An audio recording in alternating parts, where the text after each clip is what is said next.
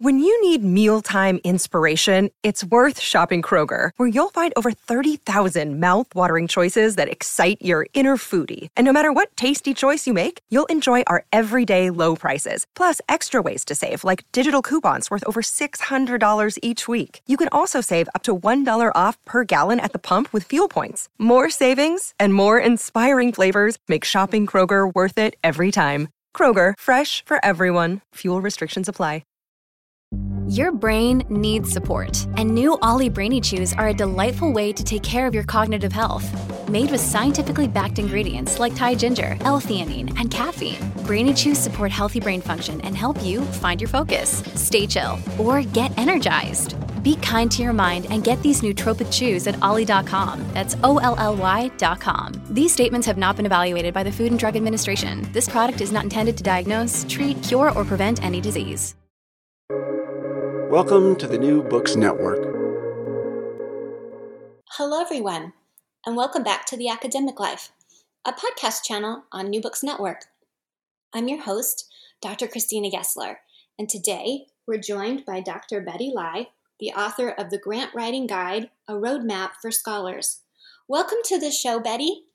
Thank you so much, Christina. It's so nice to be here.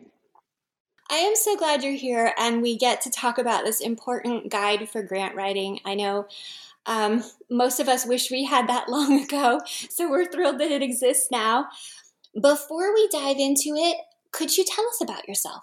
Sure. So, professionally, I am an associate professor at Boston College in counseling psychology. And as a researcher, I study children's responses to traumatic events like disasters. So, things like Hurricane Katrina or flooding or um, heat waves, how children respond to those types of events, and how we can help prevent the onset of serious psychological distress after these events.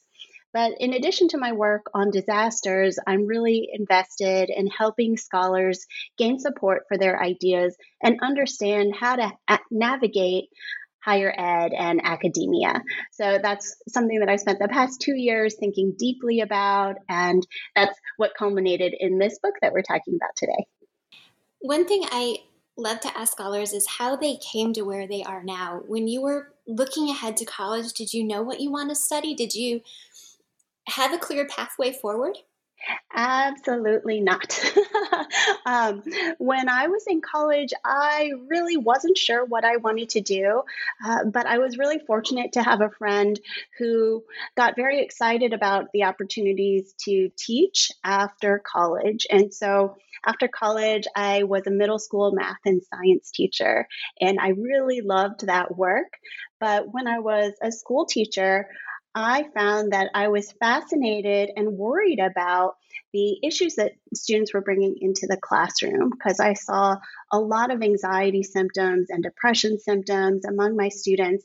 And it wasn't like they were leaving those issues at the doorway and ready to talk about math the second they walked in the door. I saw that it was really important to think about well, what is happening in your life and how is that influencing what's happening in the classroom? Because it's hard to talk about the shapes of triangles if you are dealing with really big issues, which all of our students are. So, that interest in the things that were happening to my students that they were dealing with in terms of social and emotional issues is what made me go back to graduate school. I went and trained in how to become a child psychologist.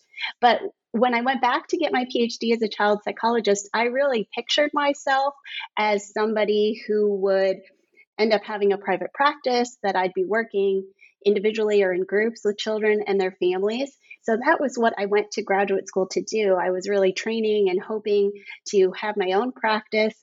But in the course of graduate school, I just discovered that I loved research. So, for any graduate student that might be listening, I actually made a pivot very late in my graduate training, probably not until um, my last year or two of graduate training.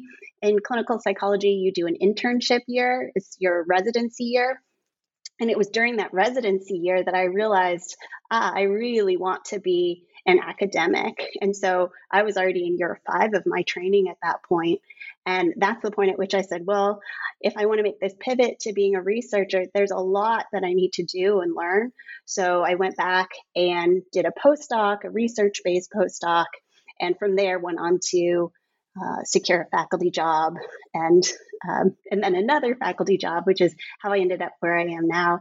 But long story short, I had a very winding path through um, starting as a school teacher to training as a child psychologist to, to pivoting to thinking about a research scholarly career and to where I am today, where I'm very fortunate. I really believe I have a dream job where I get to teach and do research and work with outstanding students but it, I had a very winding pathway. And I just want to encourage anybody if you're feeling like you want to make pivots, that I have found that that has been the way that I've been able to have a career that I really love. And I, I hope that for others too. It sounds like a very authentic and organic path. And that philosophy comes through in the grant writing guide. That one of the things you encourage us to do is know our passions and our values and then seek funding after that what encouraged you to write the grant writing guide? Writing a book is a big deal. You have to have a passion to get through to the end. What inspired you to write it? You know, um, I'm so glad you asked this question, Christina, because actually I have been waiting for, you know, the past 15 years uh, for somebody to write this book. I've been looking for this book. I actually, as you heard in my story, I never focused on grant writing um, during my graduate career because I was really focused on clinical training. So I never learned how to write a grant until I was an assistant professor. And I got that job not ever having written a grant, not thinking that it would be part of my job to write grants. But when I was two weeks into my very first job, a senior administrator met with me and they said, You need to secure a federal grant.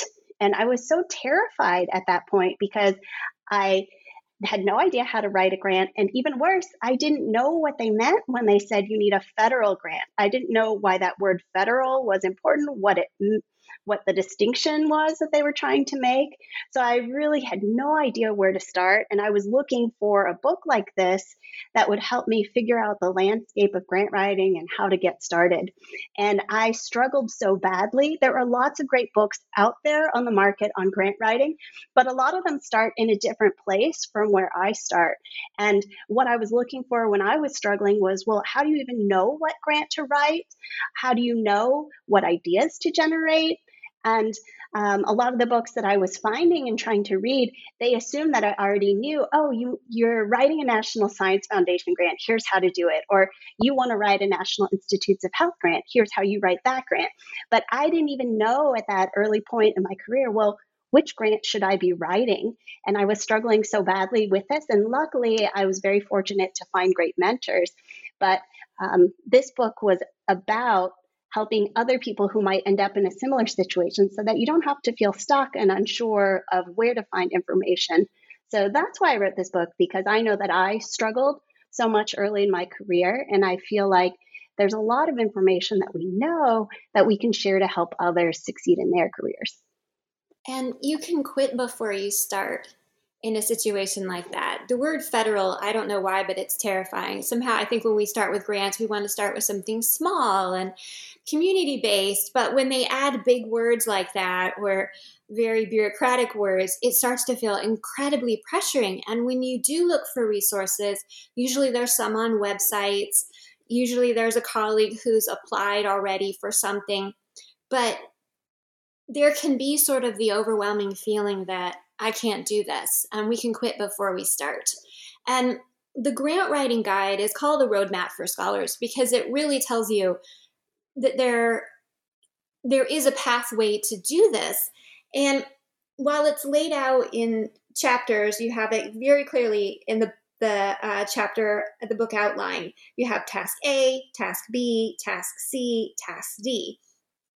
But for people who are starting at the beginning, like you described your first experience, we sometimes have more questions than we know what to do with. And so, towards the back of the book, you have um, a list of tips and frequently asked questions. And so, you can go to those frequently asked questions and figure out which chapter we'll start addressing those questions. So if you start sort of with question soup, you can go to yes. the tips and sort of get your questions worked through. So there's multiple ways to come into this book. How did you design the book? What made you lay it out the way that you did? Yes, well, and, and thank you so much for highlighting that aspect of the book because that's exactly what I hope people can do as they're using this book. You know, get their questions answered and, and have a way to start because at the end of the day, grant writing is just a skill. And sometimes we give the wrong message that grant writing is really about people who have the best talent, the best ideas. But this is about making sure that your best ideas get heard, you as an individual scholar, um, and so that you don't count yourself out or don't sit on the sidelines thinking that this isn't possible, because this really is just a skill that everybody can develop with hard work and practice. And this idea of questions actually came out of getting to read Laura Portwood Stacer's book, the book proposal book.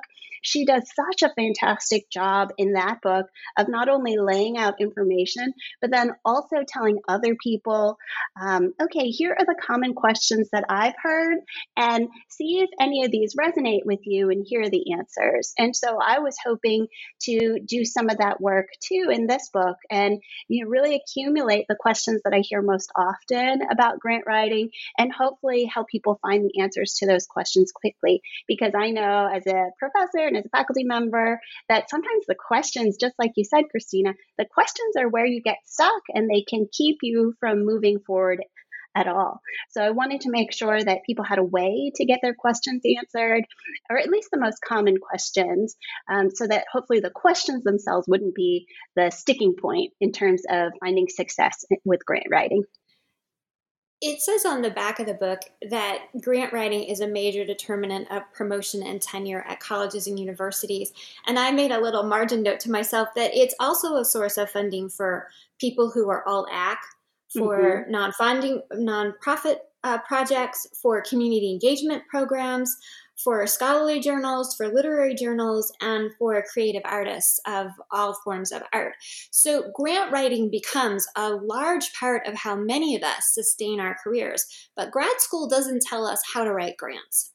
Yes, absolutely. And I'm so glad you're bringing up these points because uh, this is absolutely what happened to me as well. Although I will say I was fortunate to go to a program that did have grant writing classes, but I didn't even take those classes because I was never interested in grant writing. I really didn't understand the point of grant writing. For me, it always seemed like, well, grants are so hard to get. Why would you invest your time that way? It seemed like a waste of time. But that is really a misconception about what grants can do for your career that I hope we can dispel for not just graduate students, but I hear this same type of idea from folks who are early or even mid career, late career as well. Um, not really, uh, not really knowing because we don't talk about it enough what the power is of grant writing, which is really to have avenues to shape your career and to get support for your ideas. Um, but that is for me not understand. I thought grants were just about money. So I, that's why I never invested in grant writing skills, besides the fact that I wasn't thinking about a research career. But as a social scientist, I really thought, well, I don't need money to run the studies I want to run. I can run them on a really small budget. So I thought, well, I don't need to invest my time that way then in grant writing because I can just get money by um, running a small scale study or something like that college and grad school made me an expert in living lean. Um, and even starting this podcast, I was able to start it on a shoestring budget. The ideal way, however, is to do things well funded, to know that you need to sustain your well being so that you don't burn out. And grants can be a way that we can we can do that. In the book, you talk to us about how we're going to work through the process of writing a fundable grant and get across the finish line. But one of the things you want us to know is we have to have an idea. We have to generate a good idea. And one thing you stress is that good ideas come from our values. And you have sort of a four step part of figuring out where we're going to get our ideas and align them with our values. And so it's four questions that you invite us to ask. One is what does the world need? Two is what do you love? Three is what are you good at? And four is what could you be paid for? How did you develop this framework? It really resonates with me, but I'm curious where it came from. Yes, so this framework actually comes from a Japanese concept called ikigai, which is what is your reason for being? And I was first introduced to this concept through actually someone on Twitter, Carlos. He's somebody that I follow. Um, and he was talking about this framework of ikigai. And I thought, well, wow, that's such a helpful way to, to break down values. And when you use your values to generate ideas, you really get a chance to stick close to doing work that you care about. The problem in grant writing is a lot of times we're trained to focus first on what you could be paid for. So that's how people talk to you about grants. Oh, you should be writing this type of grant um, because you have a shot at it. And that can be okay and that can be a good strategy because, of course, it's nice to get um, funding or support for an idea. But if you follow that pathway of just focusing on what you can get paid for, you can run the risk of developing ideas that you really don't care about, don't want to actually study. And that means you end up spending a lot of your limited time here on earth focused on an idea that isn't important to you. Uh, I love this quote that I heard from Francis Chan, and he talks about how, you know, our biggest fear in life shouldn't be of failure, but it should be of succeeding at things in life that don't really matter. And I really see that as being this idea of just chasing the money. Grant writing can be about chasing the money, and there are lots of great scholars who have to chase money to to support their type of role that they're in. But we can ask these other questions about well, what is it that you actually think the world needs? And what is it that you love? What is it that you're good at? And when we think in that way, then we really can use grant writing as a way to move your career in ways you care about. So I can give a few examples. Like, I had a chance to talk to a phenomenal researcher who was talking about how, in her work in the emergency department, she was seeing young people who had been admitted for suicidal ideation and potential risk for suicide thoughts and harm taking behaviors. And the thing that caregivers kept asking her was, well, should we allow our children back on social media? And she really didn't know the answer to that question, and she couldn't find the answer in research. So she used that information she was getting to write her next grant. And that is an example of thinking about what is it the world needs. This was a question that parents and caregivers were asking her. Is this okay? And we need research to help us understand is there a risk to letting young people back on social media after an emergency department visit? Is that a risk? Or what should the limits be? How can we guide caregivers? And she saw that need and used grant writing as a way to address that need in the world. And that is just a more fulfilling way to direct your career, in my opinion. And the book itself came out of that idea. What what does the world need? What does your immediate world need? The scholars around you, the scholars coming up behind you, what do we need? And we need a book on how to write grants. I've taught a couple of workshops on how to uh, look for grants and fellowships and it really focused on how to look for them. And the overwhelming question right after it was well where's a book on this so we can we can keep going? And i was like we need one. But there, there isn't really one i can point you to. So um, this book is an example of what you just outlined as well Thank you so much. And that means the world to me because that's exactly what I hoped this book could address. That, you know, I it's not that I am the most senior researcher, that I have written the most grants, but I really did see that there was this need in the world and that people were trying to figure out ways to shape their careers and develop these skills. And it's so frustrating when you're ready to work hard, but you don't know where to start. So that's what I hoped this book could address that need to just have clear direction so that you're not wasting your time just trying to figure out what to do, but that you can instead focus your energy on the tasks that will help you write more fundable grants faster. sometimes the world shows us what it needs, which is step one of the framework. That the ER employee was able to identify what parents were saying they needed. Uh, scholars were able to share with you that they really need a book on how to write grants, so that helped inspire this book. And step two is do what you love, which most people, if you ask them to sit down and brainstorm what they love, that part tends to flow out of us fairly quickly. But step three is what are you good at? And I'll just speak for myself and believe other people are in the same boat. It can be really hard for us to to name what we're good at. We can just sit there with our blank piece of paper and our pen and wonder what we're supposed to write down. One of the things you encourage us to think about is what people come to us to ask for help about. They're then signaling to us that we're good at it. That's why they came to us. Can you talk to us about how, for those of us who lack some self awareness, maybe, uh, how we figure out what we're good at? Yes, and I don't actually think it's about lacking self awareness because we, as scholars, we are trained up in a world where we look to these stars as experts in our field, and they're the people that we tout as the people who are really good at things. Uh, and then we often have to uh, think of ourselves in this hierarchy in relation to those people.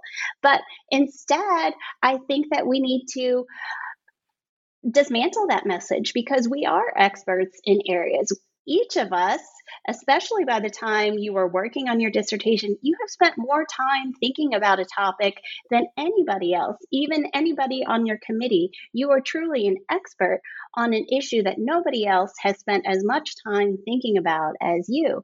So I this section of the book is really about honoring that that a lot of times we feel like we have to couch or put caveats on our knowledge but we run the risk then of never thinking of ourselves as experts and this is especially hard for scholars from historically marginalized groups as well. And so I, I want us to get a chance to rethink that. And that can involve things like well, people do come to you. What are people calling you up about? So if you're a graduate student or if you are um, in maybe a further along in your career type of position, what is it people call you about? Because I guarantee that all of us have someone who calls us and says, Hey, can I get your opinion on this? Or I thought you might know something about this. I would love to hear what you think. And those are great signs for all of us because when people are turning you to you to ask you questions like that or wanting your insights, those are great flickers and signs that you are and are seen as an expert in an area. So um, I think really paying attention to those kinds of signs, but also what is it that lights you up? What are the things that you double down on and seek to spend more time on? So if you are taking classes, what are the kinds of classes you choose to take? Or what, when you go to conferences, what are the kinds of sessions that you really want to think about? And that it's tied to the second pillar around what is it you love, but it's also a sign that if something, if you love something, it's usually a sign that you actually have talent in that area as well, and that people are starting to either seek you out or you are starting to build a wealth of expertise in a particular area. And that can be a great place to um, start to double down on and think about your own expertise in that area. As you were talking, I I thought of a couple of things. One is that in departments, you can be formally or informally the person who just gets a particular kind of work dumped on you again and again. Often, if you're uh, a woman, it's service work. And academia can really undervalue service work. So it might be that a lot of the things that we're good at, we for whatever reason undervalue and yet if we framed it slightly differently we could write a grant so that that service work that's overburdening and going way beyond your paid hours could become a program that you had a grant to run Yes, absolutely. And I think that is such a great point. You know, taking a look at your calendar and what is it that is taking a lot of your time? And it's it's often a sign sometimes that you're overburdened, but it's also a sign that you have invested a lot of time in an area and are becoming good at it. I'll give you an example from my own work. Um, when I was writing this book, I was starting to also think about social media and how social media works. And um, I ended up spending a lot of time trying to learn social media. And so I am working on projects now out of social media because just paying attention to, oh, I actually like thinking about social media media and I'm starting to understand how this works. And I feel like I'm starting to develop an area of expertise in this. So I'm using that as a starting point for some of my next projects and grants. Another thought that uh, sprang to mind about the what are you good at um, was that some studies indicate that women tend to stop resubmitting grants and fellowship applications far more quickly than men do. So for the same number of rejections, a man will keep going, but a woman will take it as a sign that she, it's just not right for her. She's not going to get it, and she'll stop. And for a number of grants, when when people uh, do some studies of how many times does the average applicant apply before they're funded, it can be something like the average applicant applies five times, which then average being a mathematical term can mean that many of the people who were funded applied eight times, nine times.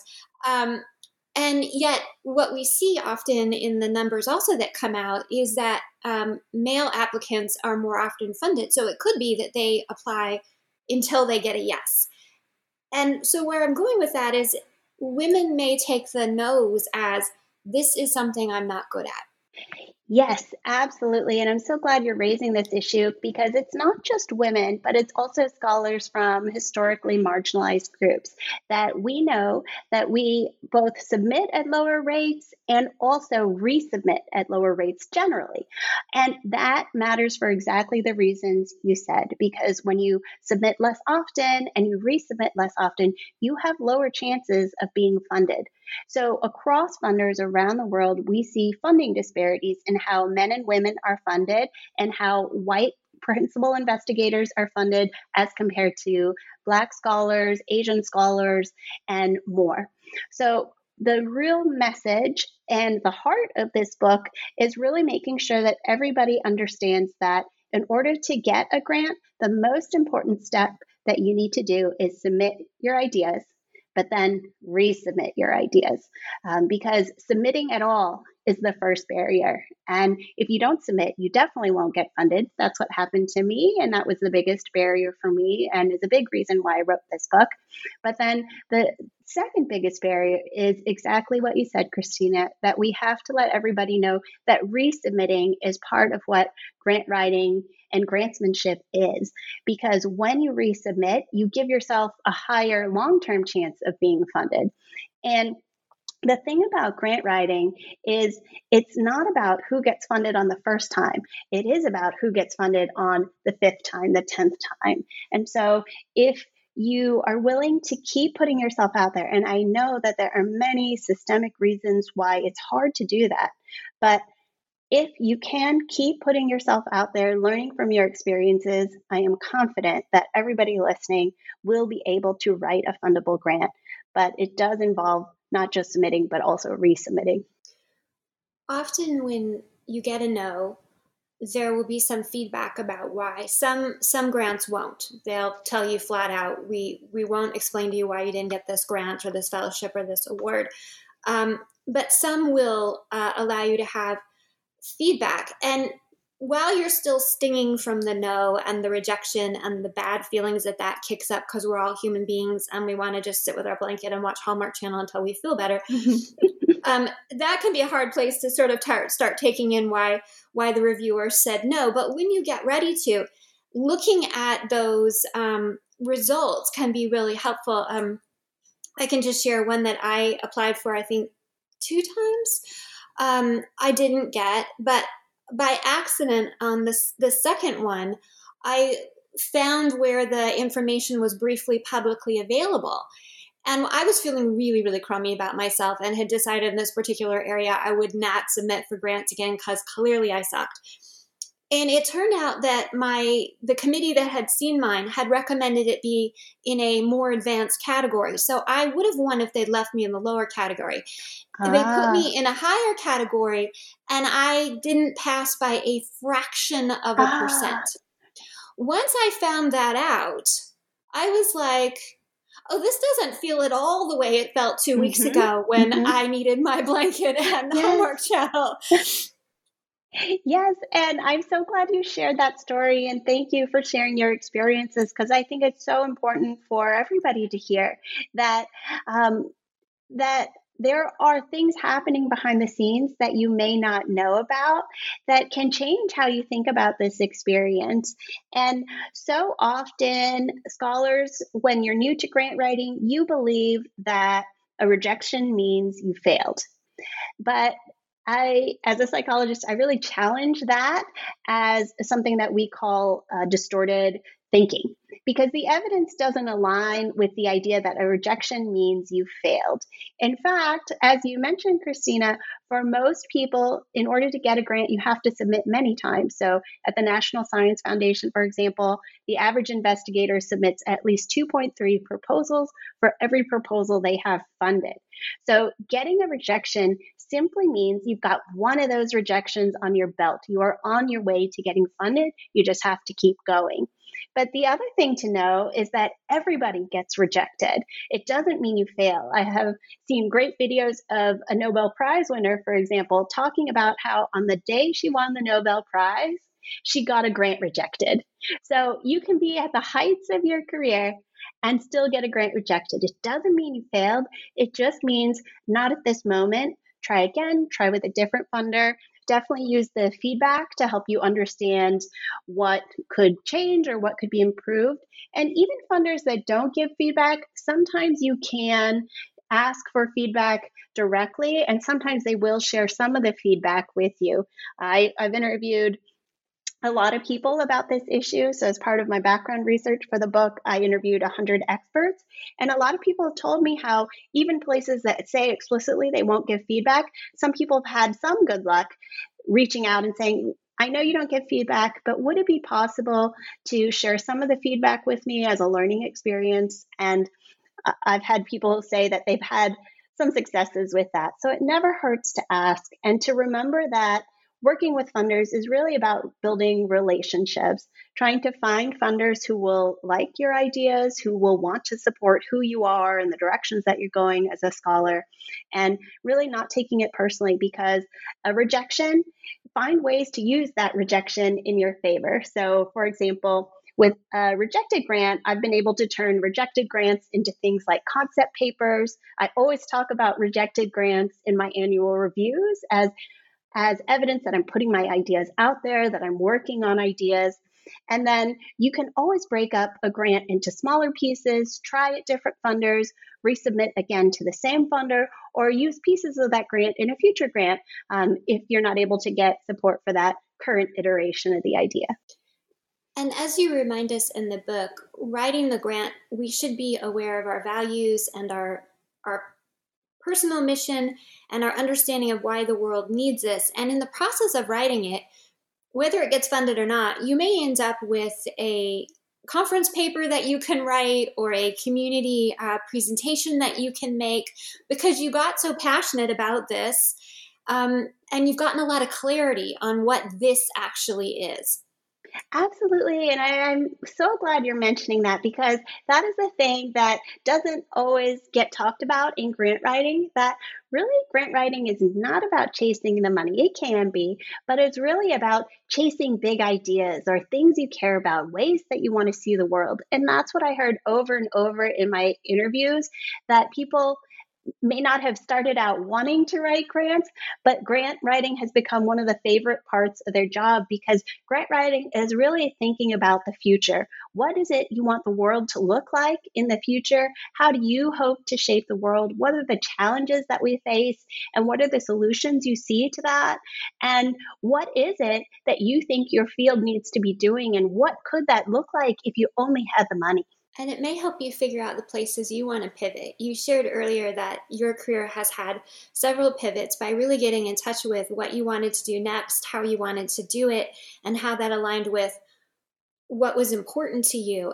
When you write a grant, often for me at the end, I think, well, now I really want to do this thing. and sometimes I surprise myself because I'm overreaching or I'm going towards something I didn't think I would go towards. Whether or not I get the grant is sort of out of my control once I've done everything and, and, handed it in. But whether or not I stay passionate about that feeling of, well, now I really want to do this thing, is up to me and what this thing might look like and what new direction it might take me. And we often feel as scholars we have to be very linear and very logical, like all of these things fit together like Legos. And maybe they do, but we can usually see that in hindsight mm-hmm. and not in the moment. Grants can really help us or at least the process of writing a grant can really help us get aligned with those moments where it may be in our best interest to make some sort of pivot. Yes, absolutely. That grants can really be generative and thinking about, well, where do you want to pivot, or is it that you want to invest more deeply in this area? And using, and that's why I focus in chapter two so much on thinking about what is it you value right now and, and that will shit change over your career. But if we don't stop to ask those questions then absolutely we all operate in systems where you can feel very forced to be linear. And that at the end of the day isn't why most of us became scholars. You know, we became scholars for the most part because we're passionate about ideas. You know, we're really curious about the world. And so making sure to give yourself space to think that way, I think is really important. And grants can be a key way to do that. Towards the end of the book, in chapter 13 and 14, you help us understand the reviewers of grants in an effort to help us write better grants. We shared in Soundcheck that we both have had experience being grant reviewers.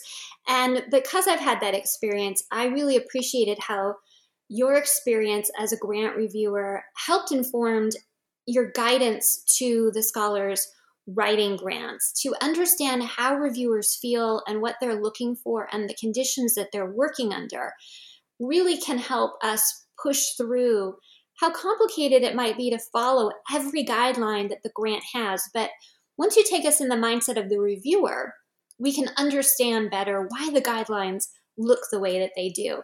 So, for listeners, can you take us in the mindset of the reviewers? Yes. So, reviewers, the important thing to understand about reviewers is that First, reviewers are reviewing grants as service work. This is work that you do on top of your regular job. So often, reviewers are having to review uh, at, during the night times or on weekends. This means that reviewers are already coming into your grant. They're stressed, they're tired, they're overworked. And you need to understand that about reviewers because even though reviewers generally want to support outstanding scholars and great ideas, that's why they volunteer to do this in the first place. Even though that is true, they're also grappling with being overworked and tired. So, knowing that, you want to make it really easy to not annoy your tired reviewers, but also make it easy for them to support and champion you. And the thing that you need to understand about reviewers in grant writing is that all reviewers are usually charged with evaluating your grant on certain criteria. And those criteria come from the funder. But when you understand what those criteria are and you write in a way that makes it easy for reviewers to find the information they need, it makes it much easier for reviewers to be excited about you because when it's easy to find what they're looking for in the grant, reviewers don't feel tired or overburdened or stressed trying to search your grant for that information. So let me just give an example. In National Science Foundation grants, for example, reviewers have to rate the broader impacts of your grant and intellectual merit of your grant. So they're looking for that specific information. And if you bury that information, now a reviewer who's already tired and stressed, they're digging through your grant trying to figure out how your grant addresses issues of broader impacts and what the intellectual merit is of your grant but they have actually really specific things that they need to find in your grant and write about. So make all that information easy to find because at the end of the day, reviewers are the people that are in the room advocating for you. So you need your work to speak to reviewers so that reviewers can speak to the rest of the panel and to funders and hopefully understand and champion out why your work matters so much. So you want to make it really easy for them to do that. And you invite us to avoid things like jargon and making the page look too dense. One thing that you talk about is the importance of white space. And as someone who reads a huge amount for this podcast, I have grown to appreciate white space because I'm a human being and my eyes only go so far during the day. Much as I want to read even more than I do, I'm very passionate about reading your the right space actually really helps your brain and it really helps you have that pause to digest what you just read rather than miss something that is important. Mm-hmm. And so the way that you lay it out needs to be humane. um, and you also encourage headings and and you have a whole bunch in that chapter that that listeners can can look to to understand more about how to present it in a way that's readable for the readers.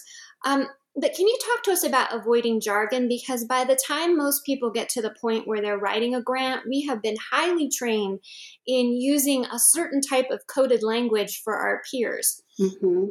Yes, and that is a big sticking point in grant writing because rem- the thing that people don't always realize is that your reviewers won't always be your close set of peers. So I'm a clinical psychologist, and so I talk in a way that other clinical psychologists understand really well. But what if on the panel there are other psychologists that aren't clinical? So we have social psychologists, for example, or we have sociologists or even earth scientists, which happens on some of the panels that I submit to, these are people who aren't using the exact same jargon that I'm using in my specific face, space. And jargon creates this barrier between you and your reviewers who are your most important readers on your grants.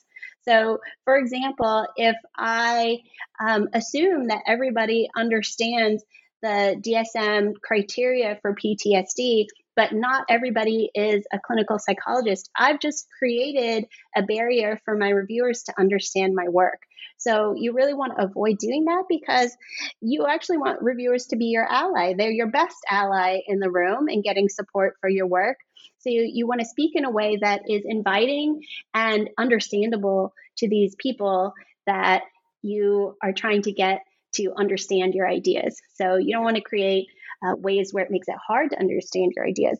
I, in a lot of grants, one of the things that I see when I'm reading them is people love acronyms and they get really excited about acronyms. So you'll see an acronym like ASPIRE, A S P I R E, that they have made fit these ideas that they're working on in the grant, but it doesn't actually fit um, the rest of the grant. So you have an Aspire acronym, you have another acronym XYZ. And so your reviewers are tracking across your grant maybe 20 different acronyms.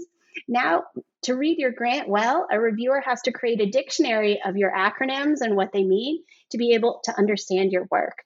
And that's a huge barrier to getting your stressed, tired reviewer to be excited about your work because it was just so hard to even get in the door to understand what it is you're talking about.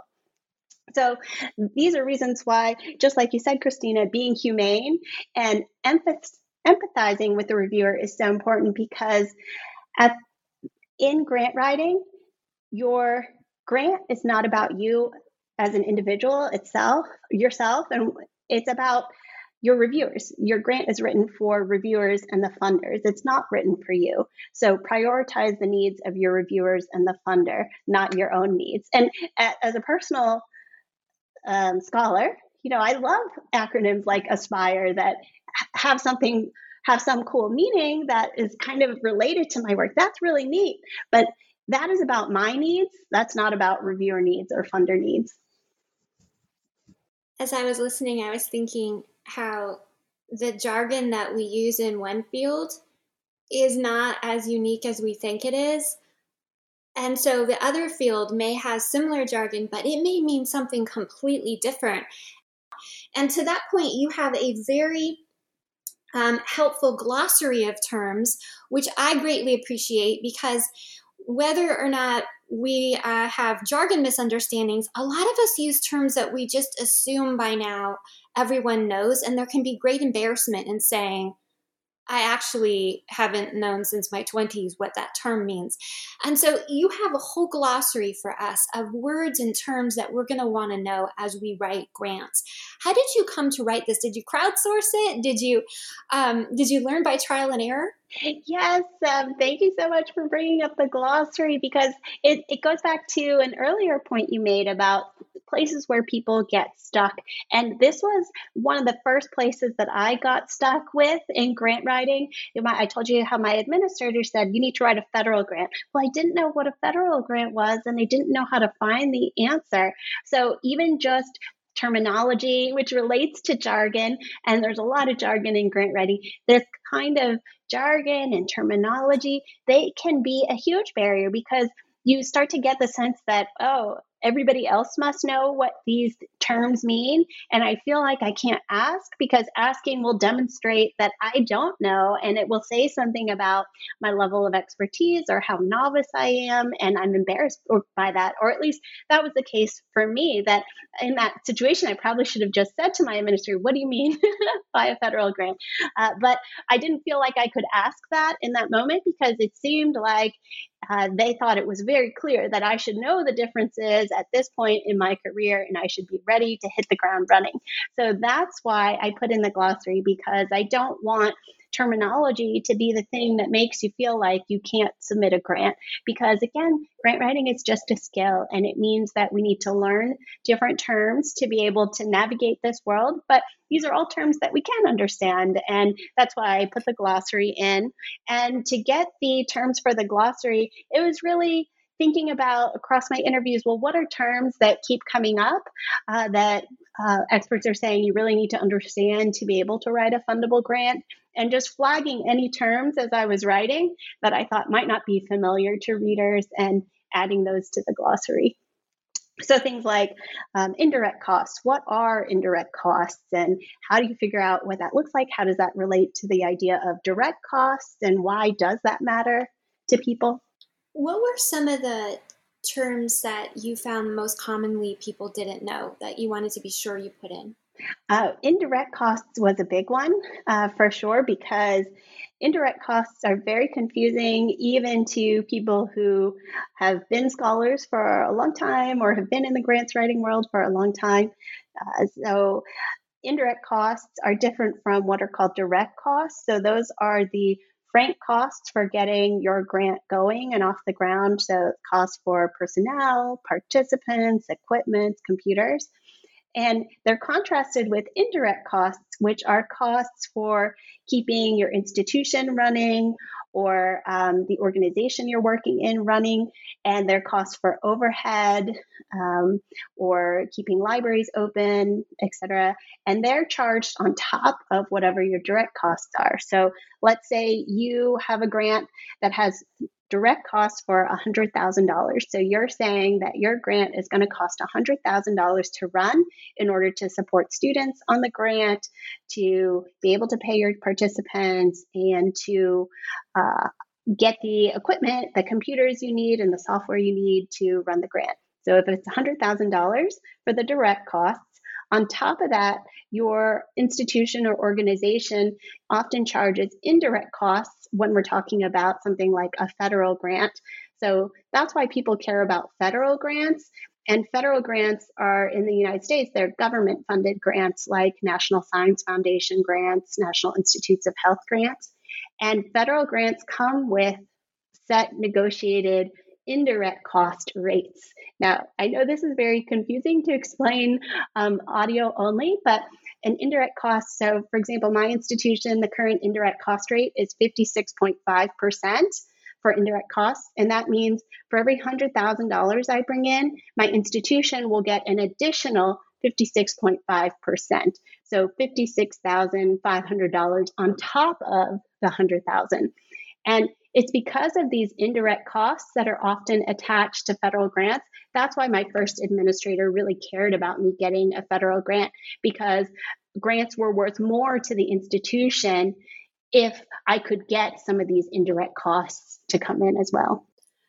Sorry, I appreciate that's a, you. That's a long example. I, I really appreciate you making it such a clear example because that's a very common thing that shows up in grants is they want to know indirect costs and direct costs and some will prohibit one of those categories and if you then write into the body of your grant something that clearly flags for the reviewer as something that we're not allowed to fund we have to throw out your whole grant even mm-hmm. though we mm-hmm. loved it Yes, and I'm so glad you're bringing that up because that is one of the key grant writing skills to understand that to write a fundable grant, you need to read the rules for and guidelines for the grant you're writing. Because funders want you to follow the rules so they put out packets of information about what's possible what's not possible.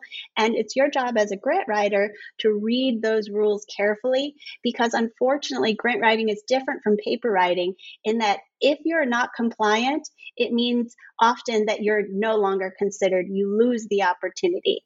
So the stakes are really high in grant writing to make sure that you're reading all of the guidelines and rules. And that's different from paper writing because, you know, if you submit a paper and you use AMA style instead of APA style, well, sometimes first, nobody will notice, or second, uh, sometimes it will just come back to you and they'll say, Can you reformat this? That doesn't happen in grant writing. Usually, if you fail to follow a rule, you get disqualified. And often the places where people get disqualified is in how they're going to break down the numbers. I need the money because I'm going to spend it on X, Y, and Z.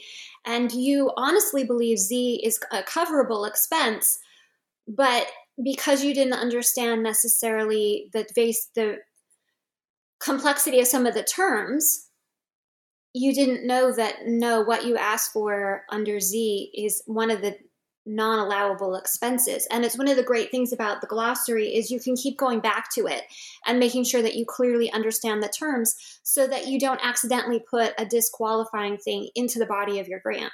Absolutely. And the other piece i hope that everybody walks away with today is understanding that it's always okay to ask. I want to empower folks to know that it is okay to ask if you're not sure because your institution and funders, we all want to support outstanding scholars. And it's in our best interest to make sure you understand this world and this landscape. So if there's something when you're reading the guidelines that, oh, I'm not really sure what this means, it is okay to find someone at your institution and say, would you mind meeting with me to talk about this? Because I don't fully understand this and I'm trying to be compliant. And sometimes there's a program officer at the um, organization themselves who is offering the grants, or they will have informational webinars. Do you want to talk about other ways we can learn about how to make sure our grant is really ready to go? You do have a wonderful checklist for scholars they can use to make sure they're ready, but there's a few other steps like trying to get a copy of a grant that was successful as sort of a, a, mentor text? Sure. So, one of the things that I realized in writing this book is how much grant writing is truly a social endeavor. So, even though you often write grants on your own or with your close collaborators, to be successful in grant writing, you really want to involve and leverage as many relationships as you can. So, that starts in your own institution by making sure you reach out to whoever it is that works works in your grants or foundations office, making sure you connect with them and develop a relationship with them to get their help but it also means connecting to mentors. And you may feel like I don't have great mentors in this area, or I'm not closely connected with folks who've had success in grant writing. So it is okay, and I really encourage folks to do this to start to develop those relationships, start to reach out to people and network out to people who do have grant writing success and who will be invested in your career. But in addition to that, as you mentioned, Christina, talk to a program officer. So, program officers are people who are employed by the funders, and it's their job to meet with outstanding scholars like the folks who are listening and hear their ideas because they want to hear cutting edge ideas and they want to understand how to advance the field. So they want to meet with you and they hopefully can help mentor and help develop out your career. But I do recommend not talking to program officers until you've done some homework on what your ideas are and how it could fit with a funder. Because by the time you meet with a program officer, you want to make sure you ha- are really coming across as somebody who is dedicated and has done the hard work of understanding how the funder operates in terms of um, having read the materials that they have online, but also that you've developed out at least a one page prospectus on what your idea can look like. So that's one piece. But then, as you mentioned, Christina, getting samples. So I do have samples that are openly available funded grants that I've collected on my website, and I'm happy to link that in the show notes. But um, but if you don't see grants there that you would like and don't feel pressure to go to my website, but I just know that I have that there as hopefully a resource for folks. But if you don't see grants there, it is okay to ask other people if they might be willing to share their grants with you because that's an important way that we share social capital and share our understanding of how different funders work. So it's okay to reach out for samples. And I give some templates in the book for ways you can ask for samples and um, different ways that you can work towards developing a strong enough relationship with somebody that you feel like it might be okay to ask. So, those are just some examples of, of ways to develop out your network to help increase your chances of success. And listeners will find more in the book as well to help support them as they figure out this important journey to getting more funding, which I'll just go ahead and make a blanket statement all scholars need. Um, as we're running out of time, I'd like to ask you what do you hope this episode sparks for listeners? I hope that uh, for folks listening that you know that you have it within you to write a fundable grant. Uh, that was something that I didn't fully believe when I was getting started. I thought that, well, maybe I've chosen the wrong profession if it turns out that grants are needed. But knowing what I know now and having had a chance to sit down and interview a lot of people, I know that this is just a skill that anybody who is willing to put in hard work can learn. It just takes dedication, it takes practice, and it takes developing a community around you who will support you in getting support for your ideas. And I hope that everybody hears that and knows that. Um, I hope that you submit your ideas and resubmit because this is possible. Thank you so much for being here today, Dr. Betty Lai, and telling us about your new book, The Grant Writing Guide A Roadmap for Scholars. I'm Dr. Christina Gessler. This is the Academic Life on New Books Network. Please join us again